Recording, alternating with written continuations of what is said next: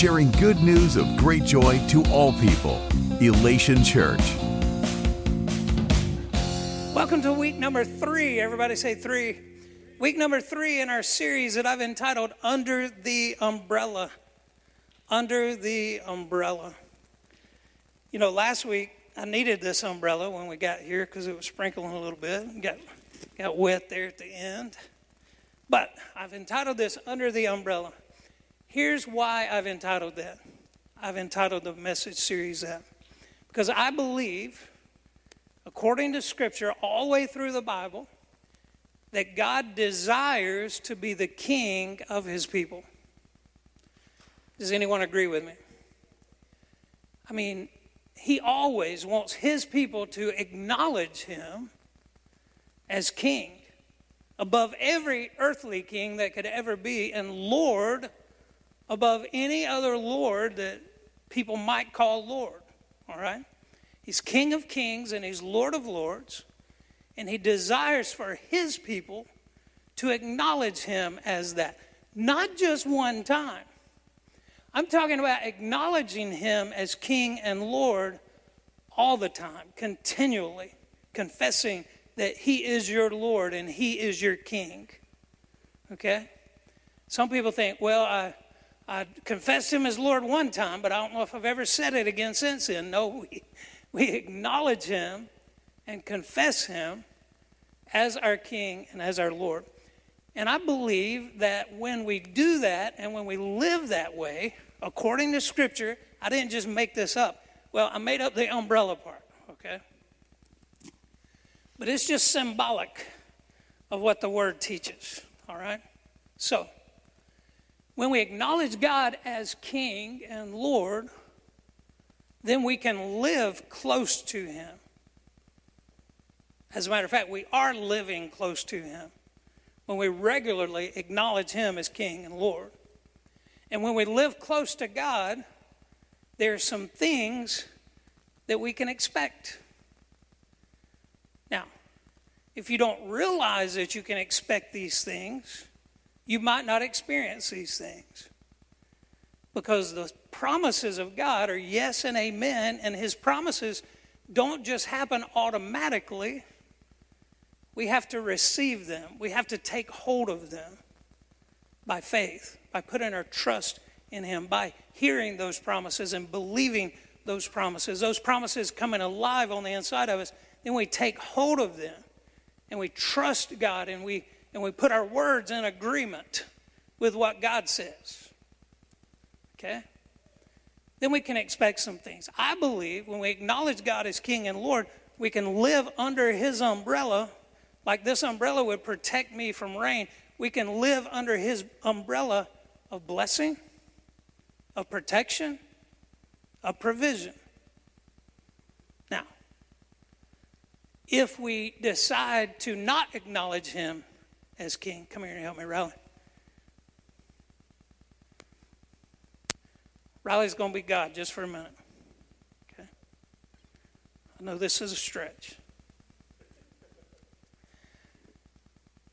But if we decide to do our own thing and, and kind of like, well, I can handle this on my own, God. I don't, I don't need you. I, and we would never say that, okay? Chances are we would never tell God that we don't need it. Right? We wouldn't say that. But by the way we live, sometimes, we think we can handle it without God. We don't consult Him, we don't acknowledge Him as King or acknowledge Him as Lord, and we just go about our life. A lot of people, you know, come visit God on Sunday morning and then have nothing to do with God the rest of the week. Has anybody ever been that person before? Does anybody not want to be that person anymore? All right, so, you know, we just go about our own thing. We pull out our God box and then, okay, we'll come and acknowledge Him. Now, where did I get that from? You're going to have to hang tight a minute before we get to our dramatic part. God's always desired to be the king of his people. When we honor him, I've covered this, we live under the umbrella of his blessing, provision, and protection. Where did I get this from? Well, it's all through the Bible. I'm just going to point out some things, all right? Proverbs 18:10 says this, the name of the Lord. Everybody say the name of the Lord. The name of the Lord is a strong fortress. It's a strong tower. And the godly or the righteous run to him. Right? Run to him. And then what happens? We're safe. We're safe. Jesus said as he was looking, I don't have this up here, but it just, I got to say it because it's on my mind. Jesus said as he was looking over Jerusalem, he began to cry and he said, How, how I wish that today I, I was like a mother hen over my people. And they could they could run under you know if there's problems in the chicken yard, right? and there's little chicks, and the mama chicken sees a hawk. What does she do? She spreads her wings, and all the little chicks run under her wings. She protects them. And Jesus used the picture of that when he said, Oh, how how I want you to be close to me, how I want you to acknowledge me and recognize me. But you didn't. I looked at these verses or these names of God last week. The Bible in the Hebrew, in the Old Testament, and even names in the New Testament for Jesus in the Greek, we find out who God is and what he does for his people. He is El Shaddai. Everybody say El Shaddai. Maybe you've heard the song El Shaddai before that came out in the 80s or something. El Shaddai, here's what that word means the name of God. This is who God is. He is almighty, He is able to nourish, to satisfy, and to supply. That's who God is. He is Yahweh Jireh. Have you heard that one before? He is our provider. He is Yahweh Ra. That means he's our good shepherd. What does a good shepherd do for his sheep? He protects them, he provides for them, he takes them to the still water because a sheep is scared to drink out of a fast moving stream or river. He is Yahweh Nissi. He is our banner of identity, He is our banner of victory. That's who God is, that's what He does. Now, you might say, well, He's not doing that in my life. I'm not seeing that evidenced in my life. Well, now that you've heard it, do you believe that the Bible is telling us that that's who God is and what He wants to do for us? Well, then we've got to acknowledge Him. Hello? We've got to acknowledge him. It don't just automatically happen because that's who he is. We have to acknowledge him. And we have to run to him, right? We have to be close to him and we have to put our words in. Thank you for being my El Shaddai. You know? You you're almighty. You're able to completely nourish me, to completely satisfy me, and to completely supply me. And I worship you because of that, right? But when we don't acknowledge Him, and we're like, boy, I don't know how I'm going to make it this week. I don't know how, you know, I'm just never satisfied. I, I don't know. Are we putting our words in agreement with what God says about who He is? Come on, somebody. You're my good shepherd. I, I know that you're my good shepherd, and I expect you to be that in my life, and I trust you to be that. My good shepherd. Do you get the picture? Now, we're looking at Judges, and in the book of Judges 17, chapter 17, verse 6, it says, In those days. Everybody say the time of the judges. Now, I know we're looking at like Judges Chapter 3, chapter 4 is where we are. And you might say, well, that's chapter 17. That, Yeah, it still applies. it applies during the entire time of the judges. In those days, Israel had no king. God wanted them to look to him as their king. He did not want them to have an earthly king, he wanted to be acknowledged as their king.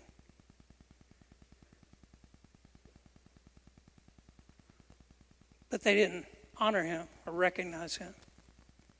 In those days, Israel had no king. All the people did whatever seemed right in their own eyes.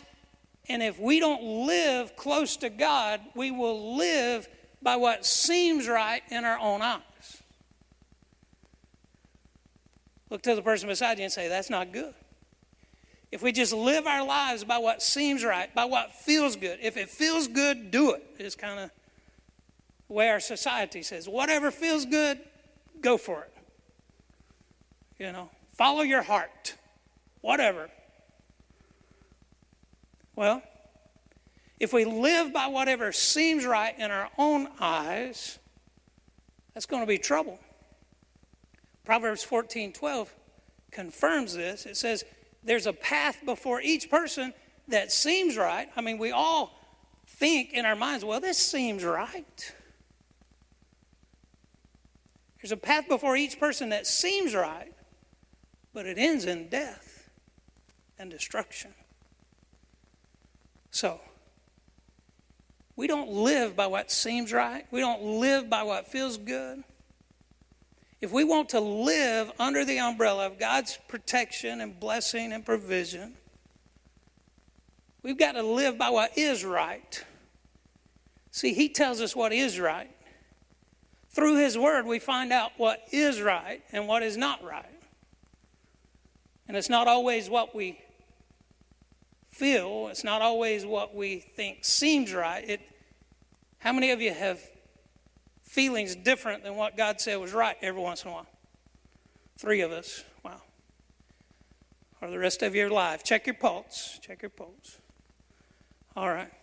So, in the story of Judges, we find God's people turning away from God, doing evil in the sight of the Lord. It's the story over and over again. It's repeated over and over again. They, they do what's evil, they turn away from God. They didn't drive out the people, they intermarried with the people. They began to worship the gods of the Canaanites, Baals, and, and worshiping at the Asherah pole and things like that the Bible talks about. So they, they just went out and did their own thing. And here's the deal don't ever forget during this series, don't ever forget the story of the prodigal son, which I believe is more about the loving father than it is the prodigal son. Because every day, the prodigal son said, Hey, I want my part of the inheritance, so I want, hey, you're, you're still alive, but I want the inheritance. And then the father gave it to him, and he ran out and he lived by what felt good and what seemed right. And most of the time we're focusing on that guy, or most of the time we're focusing on the, uh, the older brother who, you know, I've been here the whole time. You ain't never done nothing for me. Kind of attitude, talking to the Father. But Jesus told us in the story that the Father, the good Father, went out to the edge of his property and he looked on the horizon to see if today's the day his son's coming back home. He never abandoned him, he never gave up on him. He just looked. And one day when he looked, he saw him. Because his son had come to his senses.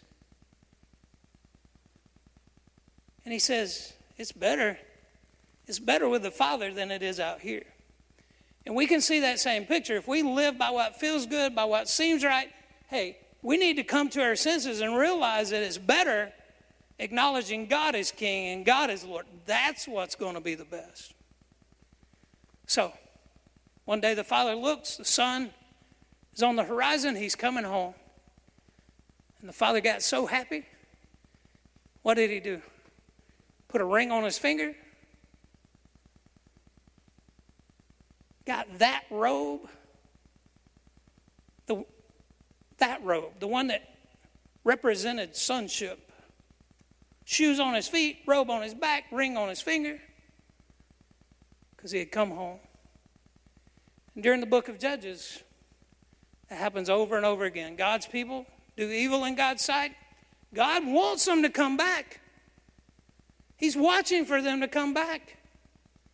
But they have to come to their senses and come back to God to find His protection, His provision, His blessing again. Thank you, sir. Loud. Last week, our story ended with God's people enjoying 80 years. Somebody say, wow. Wow. I mean, after Ehud, handicapped left handed guy, 80 years. 80 years of peace, rest, living under God's umbrella of blessing, provision, and protection. After they'd gone 18 years, I mean, why did it take them so long? I just keep, why did it take them 18 years to come to their senses? Well, today it's going to take them 20 years to come to their senses. Let's pick back up where we left off. Judges chapter 4, verses 1 through 3. After Ehud's death, the Israelites again did evil in the Lord's sight. So the Lord turned them over to King Jabin of Hazor. See, God wanted them to acknowledge him. They don't acknowledge him. He, they run out from under his umbrella. And then I put it like this God says, let's see how that works out for you. So, there you go. If you don't want to be with me, then here's King Jabin of Hazor, a Canaanite king. Listen, he ruthlessly oppressed the Israelites for 20 years. 20 years. Now, Judges 3:31. You said, "Well, you're just in chapter 4." Yeah, but you got to understand what's going on. After Ehud, after that 80 years, after the people of God did what was evil in the Lord's sight by worshiping the Baals and okay, Shamgar, everybody say Shamgar. Shamgar, son of Anath, rescued Israel. He once killed 600 Philistines with an ox goad. So Shamgar was the third judge. The Bible tells us a lot when we when we hear that his name is Shamgar, son of Anath. Now, Shamgar's name's only mentioned two times in the entire Bible. And we find everything we know about Shamgar in two and a half verses. That's not a lot of information, unless you dig it out a little bit. Shamgar, son of Anath. So that tells us that his daddy's name was Anath. And if you do a little historical study, you find out that Anath was his dad's name, and Anath is also the Canaanite goddess of war. So the Canaanites worshiped Anath as the Canaanite goddess of war. So that tells us something, right, about Shamgar's grandparents. Are you with me? That tells us something about his grandparents. Either his granddaddy or his grandmother was most likely a Canaanite. And what did God say? He says, drive out the Canaanites, don't let your children, don't let your sons or daughters marry the Canaanites because they will turn you away from me.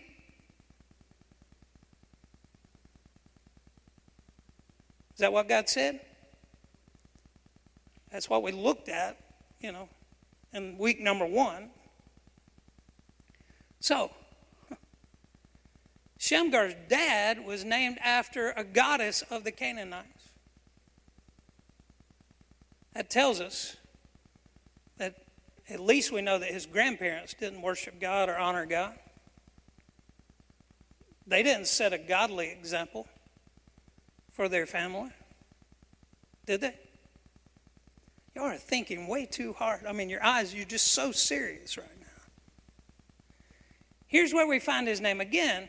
Now we're going all the way to Judges chapter 5 to find his name again. In the days of Shamgar, son of Anath, and in the days of Jael, people avoided the main roads and travelers stayed on the winding pathways. Listen to verse 7. There were few people left in the villages of Israel. So, what does that tell us? During the time when Shamgar was alive, the whole nation of Israel was overcome with fear. They were so afraid. They were living their lives in fear because they moved away from the villages. As a matter of fact, they wouldn't even walk down the most traveled roads because they were afraid. They were afraid of King Jabin and the Canaanite people. They were also afraid of the Philistines, we find out from the verse before, right? So the, all of God's people were just overcome with fear. So, they were being ruthlessly oppressed by King Jabin. Their farms were being raided by the Philistines. The Philistines would come in at time of harvest and they would take everything.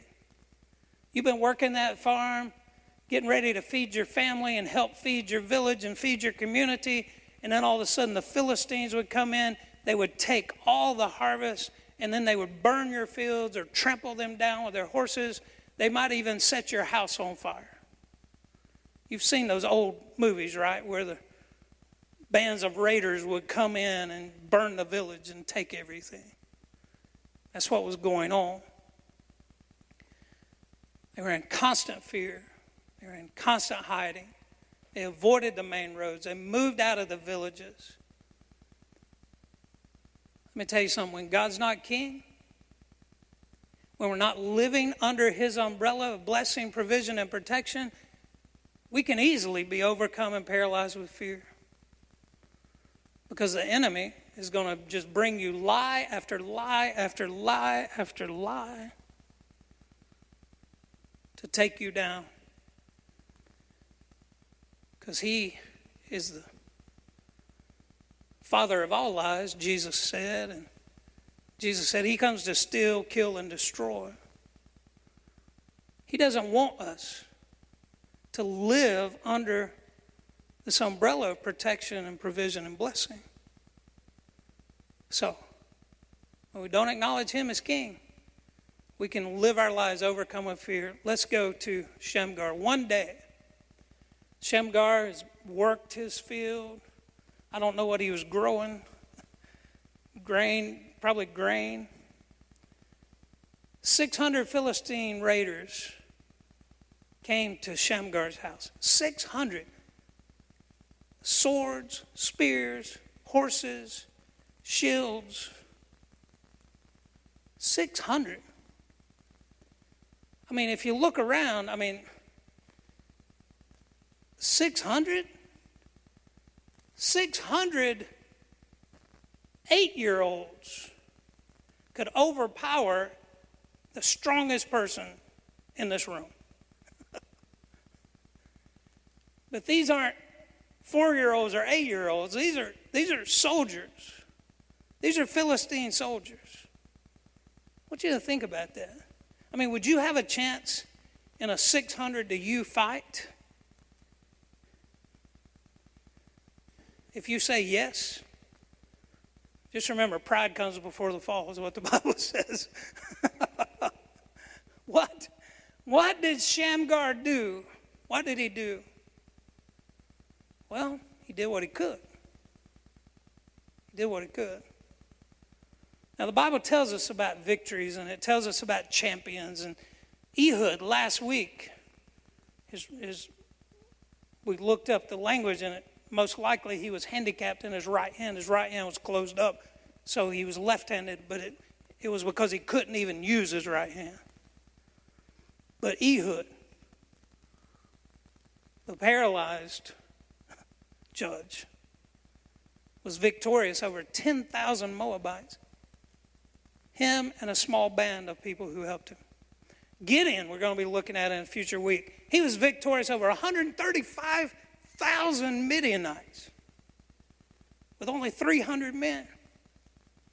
Samson, single handedly victorious over 4,000 Philistines. The Bible, there were songs about Saul and David, and King Saul was victorious over thousands, and King David was victorious over tens of thousands. But Shamgar, he just did what he could. He was all alone. He didn't have a band of fighters to come help him. No, he just said, Look, all these other people are living in fear, and I'm not going to live in fear like everybody else, and I'm going to take a stand. I'm going to take a stand. He took a stand for his family. You know? He didn't want his family to be hungry. He didn't want his harvest to be gone. He took a stand. He said, All these other people are running. I'm not running. I'm not living in fear. I'm not running. I'm going to stand for my family. I'm going to stand for my home. I'm going to stand for my people. I'm going to stand for my God. And just like in the other weeks that we've looked at, as he stood just one man against 600 soldiers, as he stood in the natural, there's no way that he could win.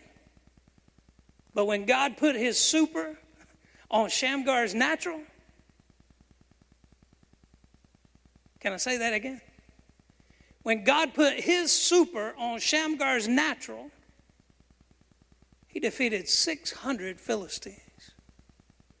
One guy. He did what he could. He did it where he was.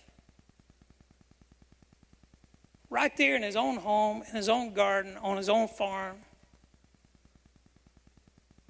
That's where he take that's where he took a stand. And he didn't give in to fear. He didn't wait for better circumstances. He didn't say, you know what? I'm going to be overcome with fear and I'm going to go run and hide. I'm going to let them steal everything. I'm going to let them burn my house down. And maybe, just maybe, in the future, I can get together with at least 20 or 30 other guys and maybe it'll be better circumstances next time. No, he didn't give in, he stood. Everybody say, stand. Did what he could, he did it where he was, and he did it with what he had. And I, I think this is almost comical. Okay? What did he have? Did he have a spear? Did he have a sword? An ox goad. He's just a farmer. And you might say, what's an ox goad? An ox goad is a pole. It's not a weapon, it's a pole. And it's got a pointy end on one end because if you're if you're plowing behind some oxen and one of them decides to just stop and not work, you take the pointed end and apply it to the back end of the oxen and you say, Goat on.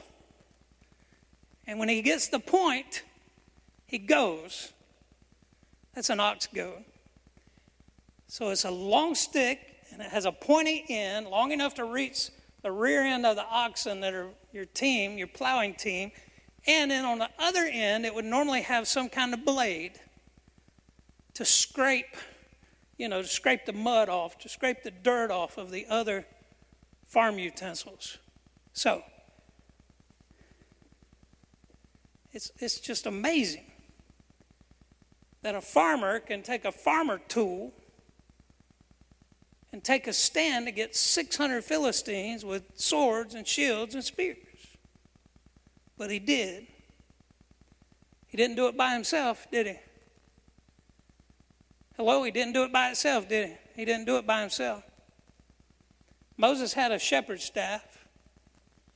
David had a slingshot. a little boy one day on a hillside with a lot of people. He had five little biscuits and two fish sticks. Shamgar had an ox goad. I don't know if many of you have even heard this old song that went like this Little becomes much, little is much when God's in it. My little bit of strength becomes enough to defeat 600 Philistines when God's with me, when I'm with Him, right? 1 Peter 5, 6 through 9 says this humble yourselves. It's like Shamgar didn't say, I'm going to take you. When he stood up, he didn't say, I can whip 600 Philistines by myself. I mean, no, humble yourself under the mighty power of God. And at the right time, he will lift you up in honor. Give all your worries and cares to God. Can you see this in Shamgar's life? Everybody around him was living in fear and dread and worry because of what's happening. Not Shamgar. Give all your worries and cares to God because He cares about you. Stay alert. Watch out for your great enemy, the devil. He prowls around like a roaring lion. Everybody say a roaring lion. The male lions are big at roaring, and the older the lion, the more he roars. And then the female lions run out and kill the prey. the guys are just used for their mouths in the lion world. I think it's funny that the Bible calls him a roaring lion. What does, what does a lion's roar do that can be heard for over five miles? You can you can hear a lion roar. What does that do? It paralyzes the next meal with fear. That roar is like, lion.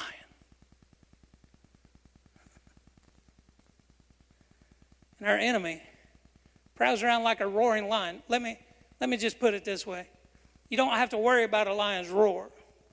And you don't have to worry about this lion's teeth because Jesus kicked his teeth out when he defeated death, hell, and the grave. All he's got is a mouth and lies. That's all he's got. He's defeated. Somebody say he's defeated. He's defeated.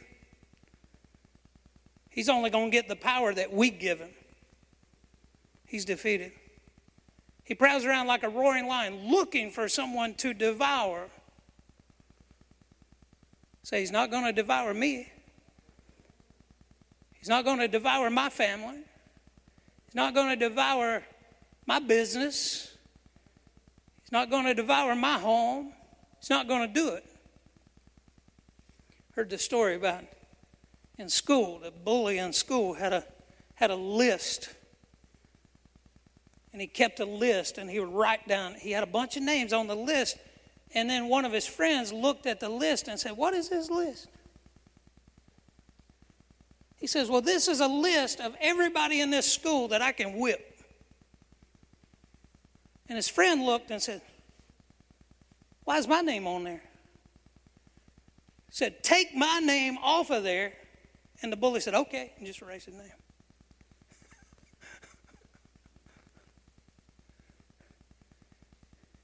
He's not going to devour me. Take my name off your list because I'm with God. Take a stand. Take a stand. Stand firm against him and be strong in your faith. Your faith is trusting in the promises of God and trusting in who God is and living your life in confident expectation to see the goodness of God and the promises of God fulfilled in your life. Whew, I'm going to say amen myself here in a minute. So, take iron hands off your list. See, if you don't stand guard over your family, over your nation, over your faith, then the enemy's going to sneak in and try to steal from you and kill you and destroy you. He's wanting to take away our very lives. He's wanting to take away our freedoms, all the blessings and promises of God. That's his agenda in spiritual warfare is to keep me and you from taking hold of what God has promised for us. Stand firm.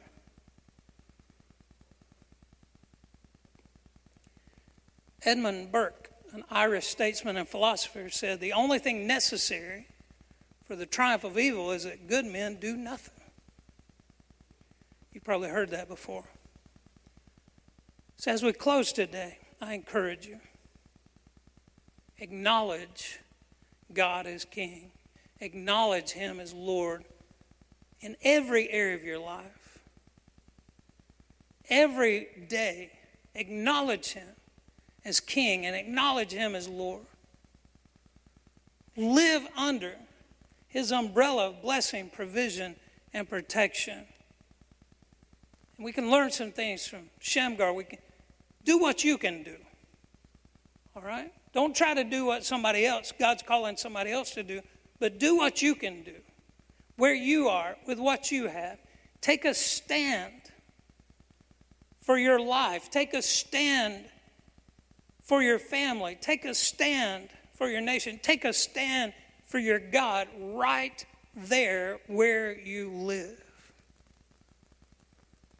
Take a stand. Take a stand. Let's pray together.